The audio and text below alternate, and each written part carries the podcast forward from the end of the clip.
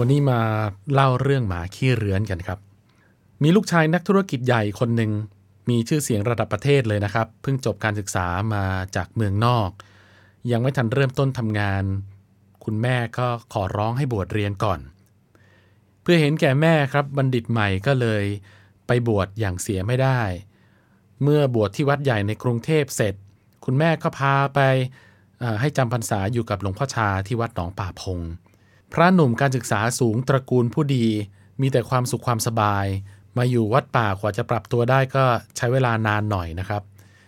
แต่การใช้เวลานี่ก็ทำให้พระร่วมวัดก็พลอยอิดหนาระอาใจไปด้วย ปัญหาที่ทำให้พระทั้งวัดนี่เหนื่อย ก็เพราะว่าพระใหม่มีนิสัยชอบจับผิดครับ ชอบอวดรู้แล้วก็จับผิดไปซะทุกอย่าง วันแรกที่มาอยู่วัดป่าก็ นึกเหยียดพระที่อยู่ก่อนว่าไม่ได้รับการศึกษาสูงเหมือนอย่างตน พอออกบิณฑบาตก็ได้แต่อาหารท้องถิ่นก็ทำท่าว่าจะฉันไม่ลง เห็นที่วัดใช้ตะเกียงน้ำมันกา๊าซก็วิพากษ์วิจารณ์ว่า ล้าสมัยไม่รู้จักเทคโนโลยี ตอนหัวค่ำในการสวดมนต์เย็นก็บ่นว่าทำวัดนานเหลือเกิน กว่าจะสิ้น กว่าจะเสร็จได้ก็นั่งจนขาเหน็บชา พอถึงเวรตัวเองล้างห้องน้ำก็ บ่นนะครับว่าทำไมต้องล้างเนี่ยตัวเองจบปริญญาโทมาจากเมืองนอก ต้องมาเข้าเวรล้างห้องน้ำร่วมกับใครก็ไม่รู้ รู้สึกว่าความสำรวยและหยิบโยงนั้นทำให้พระใหม่ไม่พอใจ สิ่งนั้นสิ่งนี้อะไรก็ไม่ดีไปหมดนะครับ คิดว่าตัวเองนั้นมีชาติตระกูลที่สูง มีการศึกษาสูง มองตัวเองเปรียบเทียบกับคนอื่น แล้วรู้สึกว่าตัวเองชั้นเหนือกว่าคนอื่นทุกประตู นึกแล้วก็ยิ้มอยู่ในใจ แล้วก็กลับเข้ากุฏิเมื่อไหร่ก็ปากกามาขีดเขียนเครื่องหมายกากบาทบนปฏิทินนับถอยหลังว่า เมื่อไหร่จะศึกสักที อยู่มาได้พักใหญ่ครับ พระใหม่อดีตนักเรียนนอกก็สังเกตเห็นว่าท่านเจ้าวาดวัดป่าแห่งนี้ไม่ค่อยพูดค่อยจานานๆครั้งนะครับจะออกมาให้อวาดกับลูกศิษย์เสียทีหนึ่งวันๆไม่เห็นท่านทำอะไรเลย เอาแต่กวาดใบไม้ เก็บขยะซักผ้าเอง เนนมีก็ไม่ใช้ สอนก็ไม่สอนนะครับ การบริหารวัดก็มอบให้ท่านรองเจ้าวาดเป็นคนจัดการเสียทุกอย่าง เห็นแล้วก็เลยร้อนวิชาเสนอให้ปรับโน่นปรับนี่ครับ ที่ตัวเองเห็นว่าไม่เข้าท่าล้าสมัย รวมถึงให้วัดนั้นใช้ไฟฟ้าแทนตะเกียงด้วย อีกข้อหนึ่งก็วิจารณ์จุดด้อยของวัดทั้งหลายนะครับ พระใหม่เสนอให้เจ้าวาดมีปฏิสัมพันธ์ กับพระลูกวัดให้มากขึ้น สอนให้มากขึ้น เทศให้มากขึ้น และก็แนะนำว่าคนระดับผู้บริหารนั้นไม่ควรจะทำงาน อย่างเช่นการซักจีวรเองเป็นต้น ควรจะกระจายอำนาจมอบงานให้คนอื่นทำดีกว่า เย็นวันนั้นเป็นวันพระ 15ค่ำครับ หลังจากทำวัดเย็นที่โบสถ์เสร็จ หลวงพ่อชาท่านก็ไม่ลืมจะหยิบเอาข้อเสนอแนะจากพระใหม่มาอ่าน ให้พระหนุ่มสมณเณรน้อยทั้งหลายฟัง แต่ไม่บอกว่าพระรูปไหนเป็นคนเขียน อ่านจบแล้วหลวงพ่อก็ยิ้มอย่างมีเมตตา แล้วชี้ให้พระพิสุกหนุ่มสมณเณรทั้งหลายเนี่ย ดูหมาขี้เรื้อนตัวหนึ่ง ที่นอนอยู่ใต้ไม้หินอ่อนตัวหนึ่งใต้ต้นอโศกอยู่ใกล้ๆ แล้วก็กล่าวว่า เธอทั้งหลายเนี่ยเห็นหมาขี้เรื้อนตัวนั้นไหม เจ้าหมาตัวนั้นน่ะ เป็นหมาขี้เรื้อน คันไปทั้งตัว ฉันเห็นมันวิ่งวุ่นไปมาทั้งวัน เดี๋ยวก็วิ่งไปนอนตรงนั้น เดี๋ยวก็วิ่งมานอนตรงนี้ อยู่ที่ไหนมันก็อยู่ได้ไม่นาน เพราะมันคัน แต่พวกเธอรู้ไหม เจ้าหมาตัวนั้นน่ะ มันไปนอนที่ไหนมันก็นึกด่าสถานที่นั้นอยู่ในใจ หาว่าแต่ละที่นั้นไม่ได้ดังใจตัวเองสักอย่างหนึ่งนอนที่ไหนก็ไม่หายคันสักที สถานที่เหล่านั้นล้วนสกปรกสิ้นดี คิดอย่างนั้นแล้วมันจึงวิ่งหาที่ตัวเองนอนแล้วจะไม่คัน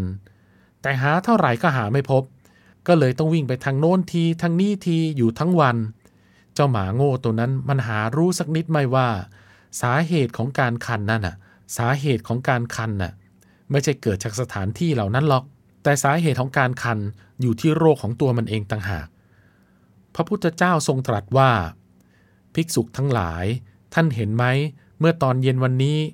หมาป่าตัวหนึ่ง มันเดินอยู่ที่นี่เห็นไหม มันจะยืนอยู่ มันก็เป็นทุกข์ มันจะวิ่งไป มันก็เป็นทุกข์ มันจะนั่งอยู่ก็เป็นทุกข์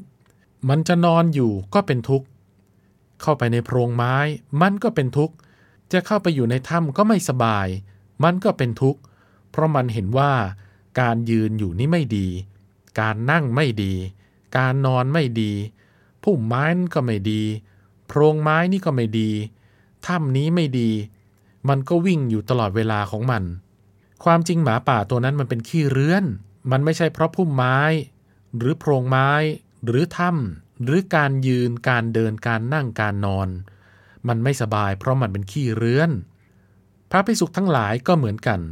ความไม่สบายนั้นคือความเห็นผิดที่มีอยู่ ไปยึดธรรมที่มีพิษไว้มันก็เดือดร้อน ไม่สำรวมอินทรีย์ทั้งหลาย แล้วก็ไปโทษแต่สิ่งอื่น ไม่รู้เรื่องของเจ้าของเอง ไปอยู่วัดหนองป่าพงก็ไม่สบาย ไปอยู่อเมริกาก็ไม่สบาย ไปอยู่กรุงลอนดอนก็ไม่สบาย ไปอยู่วัดป่าบุงหวายก็ไม่สบาย